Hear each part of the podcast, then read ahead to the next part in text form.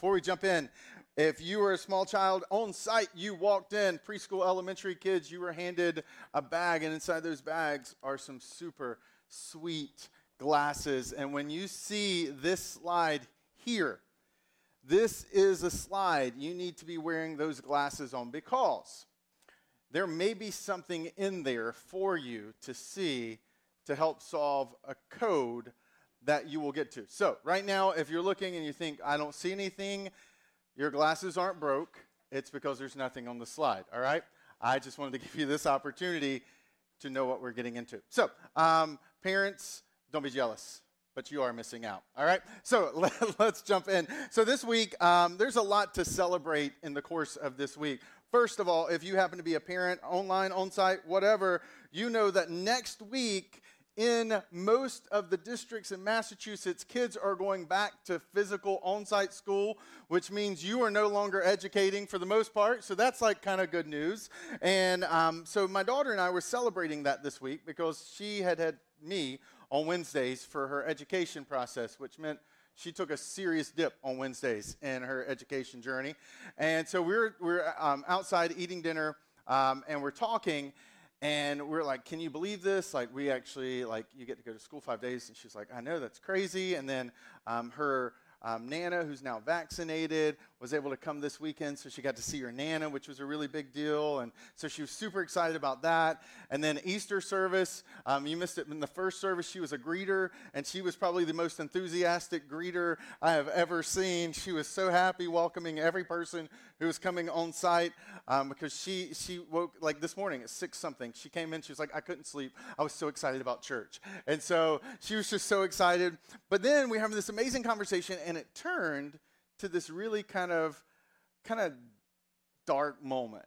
I didn't think that I'd get to like nine years old and we would have a severe disagreement that potentially had the power to rip apart our family, political, you know. We don't know anything about that in the last year.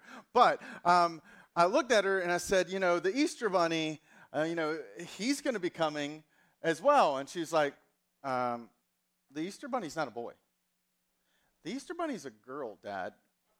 He lays eggs? Mm-mm. She lays eggs. And I was like, oh, yeah, no.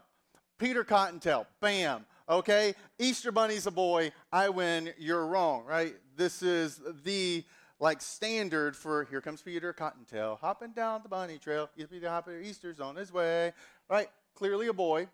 And as I'm like so confidently arguing from my position, it starts to hit me that the Easter bunny is sort of strange. Think about it, right? Here's this six foot being who breaks into your house in the middle of the night.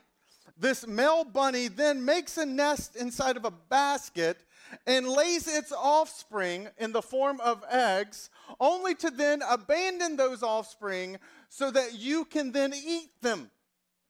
The Easter Bunny is weird. Like, if, imagine, if this was real and you believed you went to sleep at night, and while you were sleeping, this thing came into your house laid its eggs in your basket, presumably for them to wake up and take over your household, like this one looks like, we would not celebrate the Easter bunny. We would try to eradicate all Easter bunnies. It just makes sense. But the reality is, is we live with a disconnect. This thing is terrifying. And that child still doesn't sleep at night and she's 37, okay? Like, this is not normal. But the reality is that we can live with the same type of disconnect in between Easter and the Easter bunny as I believe we can with Easter and the Easter story.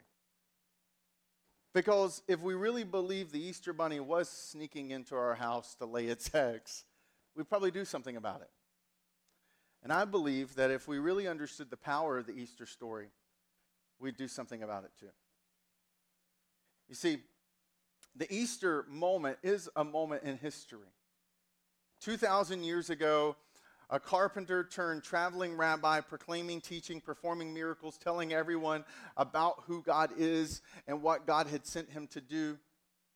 Is ultimately with a band of followers that has grown from the course of three years from zero to tens of thousands of people, is ultimately put through a sham trial, crucified, and on that Friday night, he's placed in a tomb, and everyone who follows Jesus believes it's over.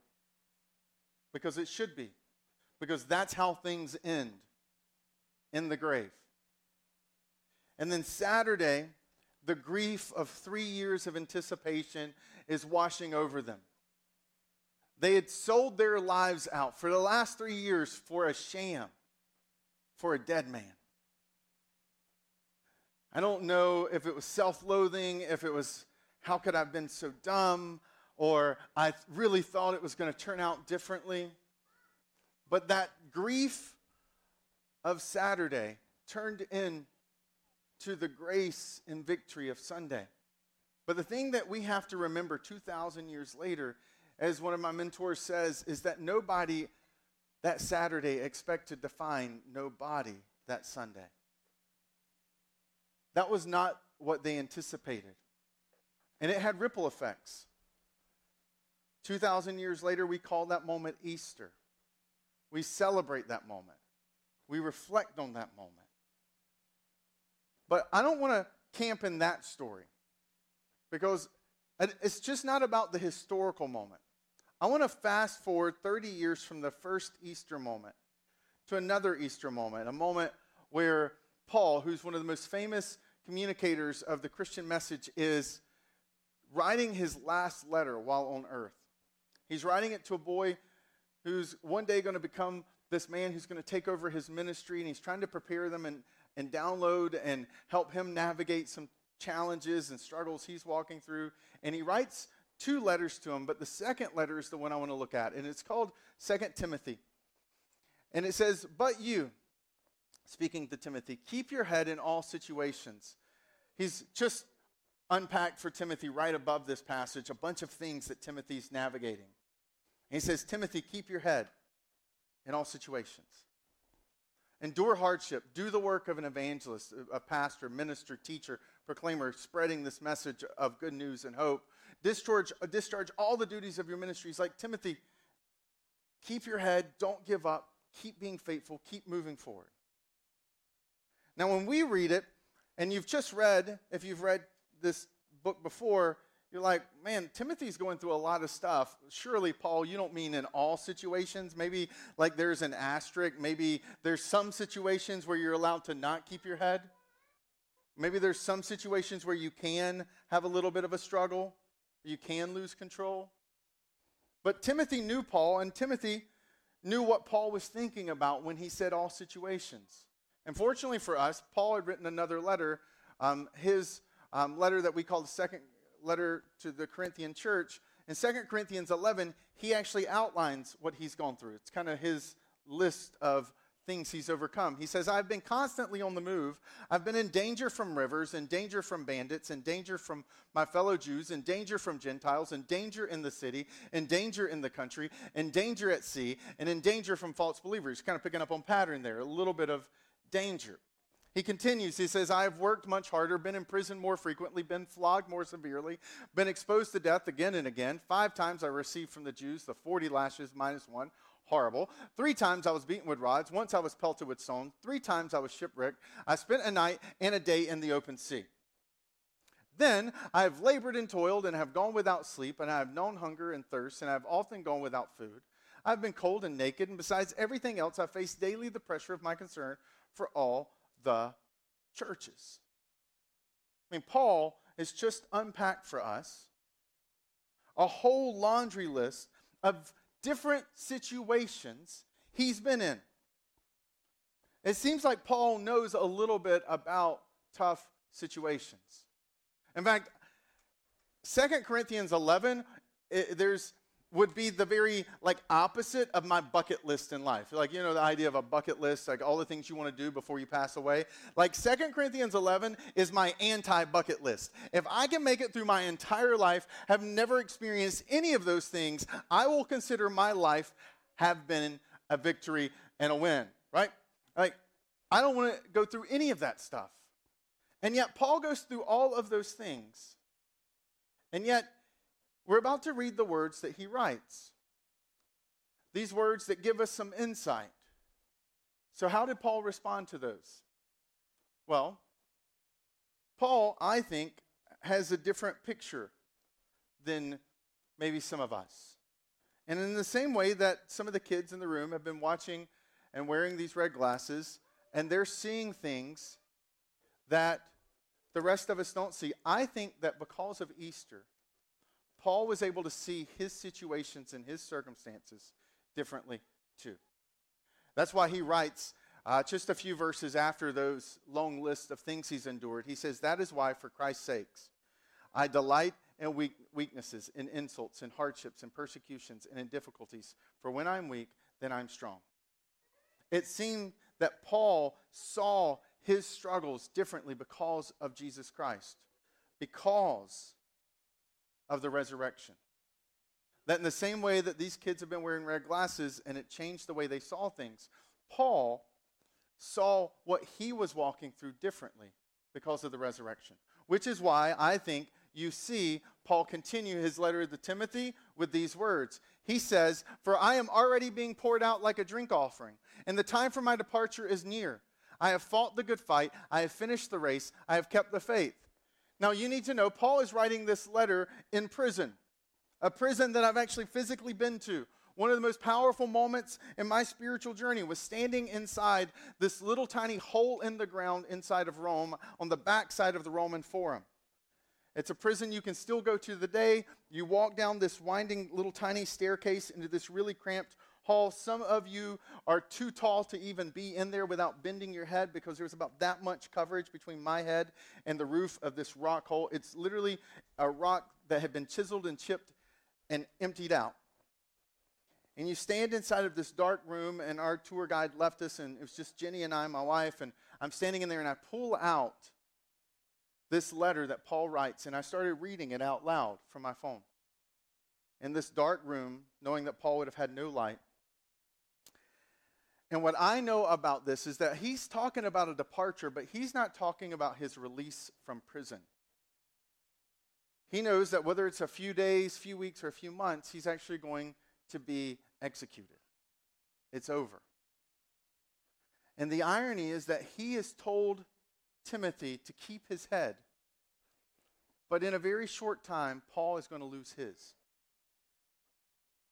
And for Timothy, I don't think the irony would have been lost later down the road. That Paul meant, literally, Timothy, you can keep your head in all situations, even when you lose it. Because Nero can cut off my head, but he can't cut off my hope. You can take everything away from me, but you can't take the one thing that's my, my confidence and my foundation. And he's saying, I'm, I'm good, Timothy. I've, I've finished the race. I've kept the faith. I've made it there. That, Timothy, don't worry about me because I've done it. Nero can't cut off my hope, the hope that I have in Jesus that changes how I see everything. Now, um, I don't know about you, but I love memes. Like, I would honestly just sit and scroll through memes, like the funny pictures that, you know, my wife and I, um, we com- probably 50% of our communication is memes and Dumb and Dumber quotes, the movie. Like, that's about 50 to 60% of how my wife and I communicate, is funny pictures back and forth, periodically d- dispersed with, like, Dumb and Dumber quotes. And um, we have a great relationship, and we say a lot of things because you can say anything with a meme. And so, anyways, um, I'm laying in bed, and I, I, think about what could be a meme. So a couple nights ago, I was laying in bed, and I was reading a book about a really old dude who's now dead. He's it's like book about a guy from 1600s because I like reading old stuff. And I'm reading about this guy, and the cover of the book is this. And he's like, you know, for a guy from the 1600s, he's pretty spry. You know, he's got the like poofy hair thing going. I'm not sure how he was dressed, but hey, I ain't judging. And, um, and so he's kind of doing this. And then I turn the page and I see this. And I was like, Jenny, Jenny, Jenny. She's like, what? I was like, I just figured out how to communicate what has happened on the inside of me over the last year. I came into the pandemic and I looked and felt like this. I'm coming out of the pandemic and I feel and look like this. It's like that is it for me. That captures how I feel on the inside. And this picture still doesn't do justice to how funny the picture is inside the book. I was like, that's it. I don't know if anybody else can relate to that. Can you relate to feeling like this after this last year? Another meme, this is one I think about every single day of my life. Every morning I wake up, no joke. This is what plays through my head. You ready? Here it goes.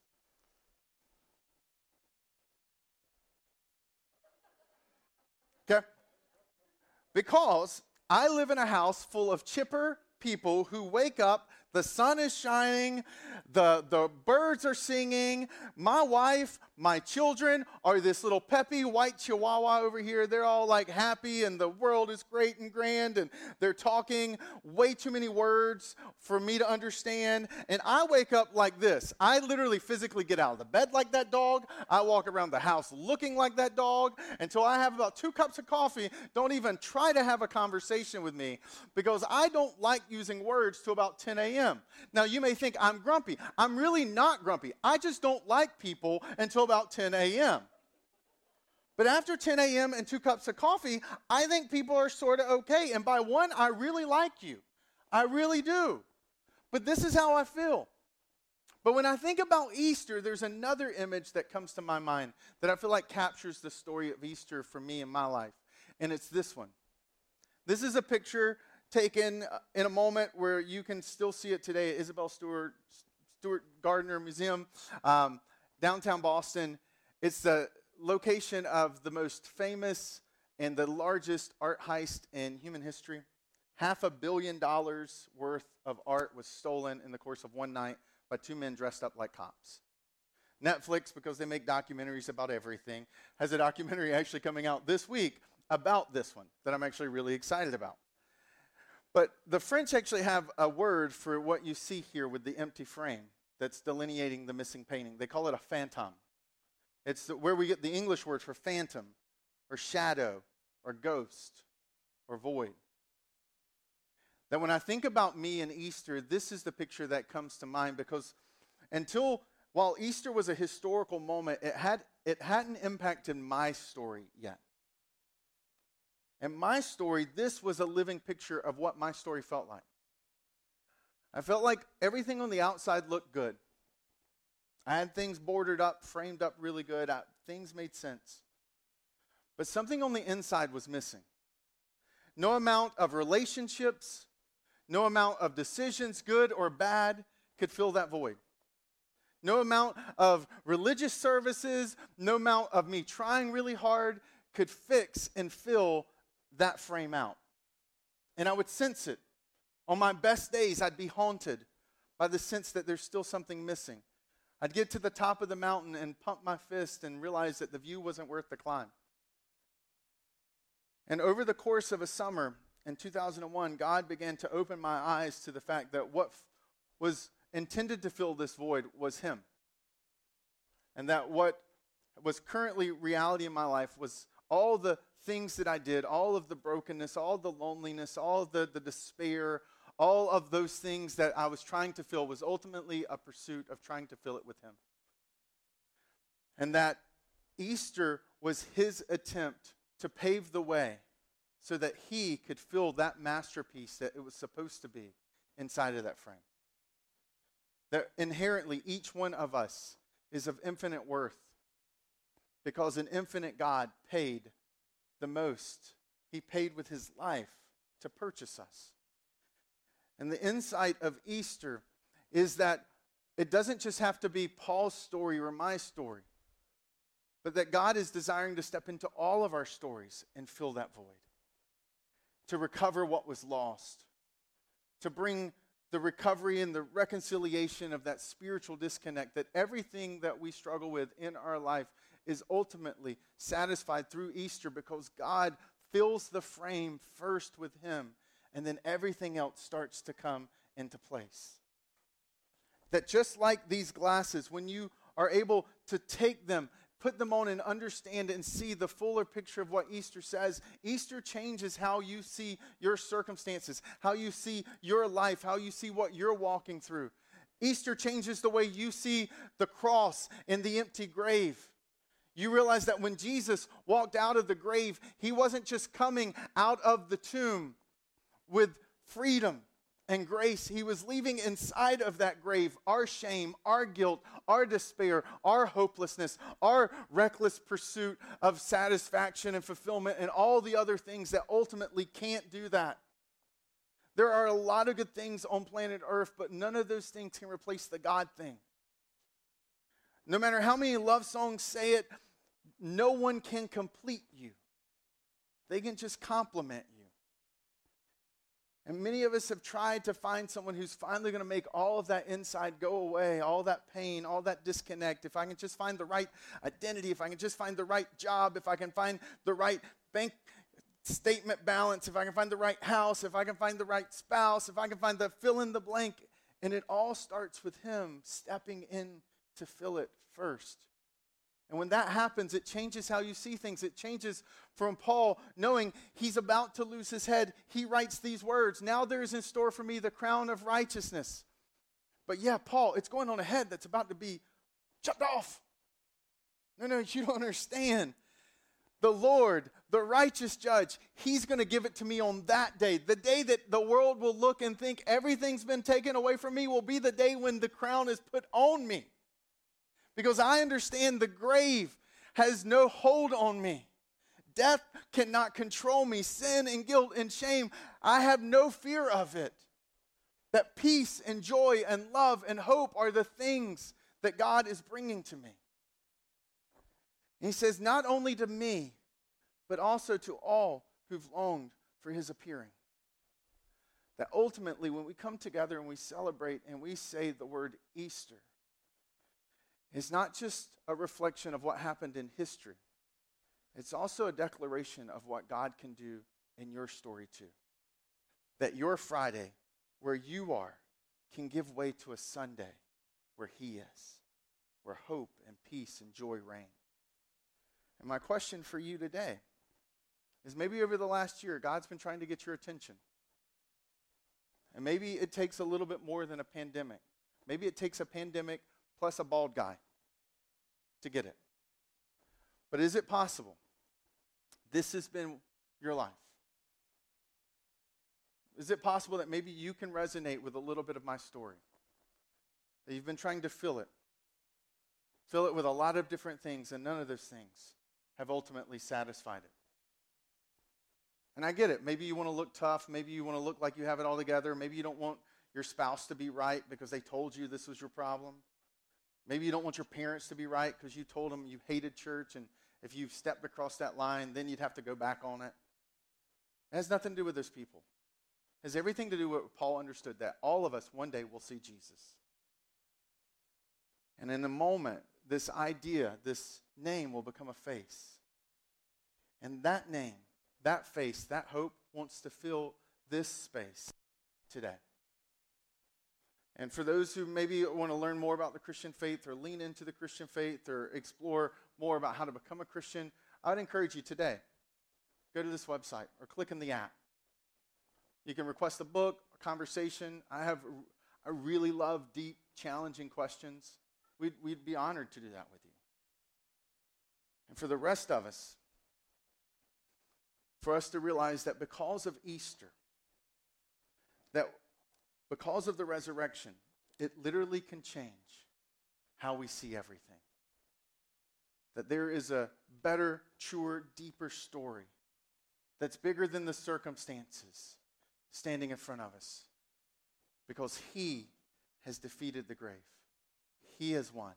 That hope is alive and has a name. His name is Jesus.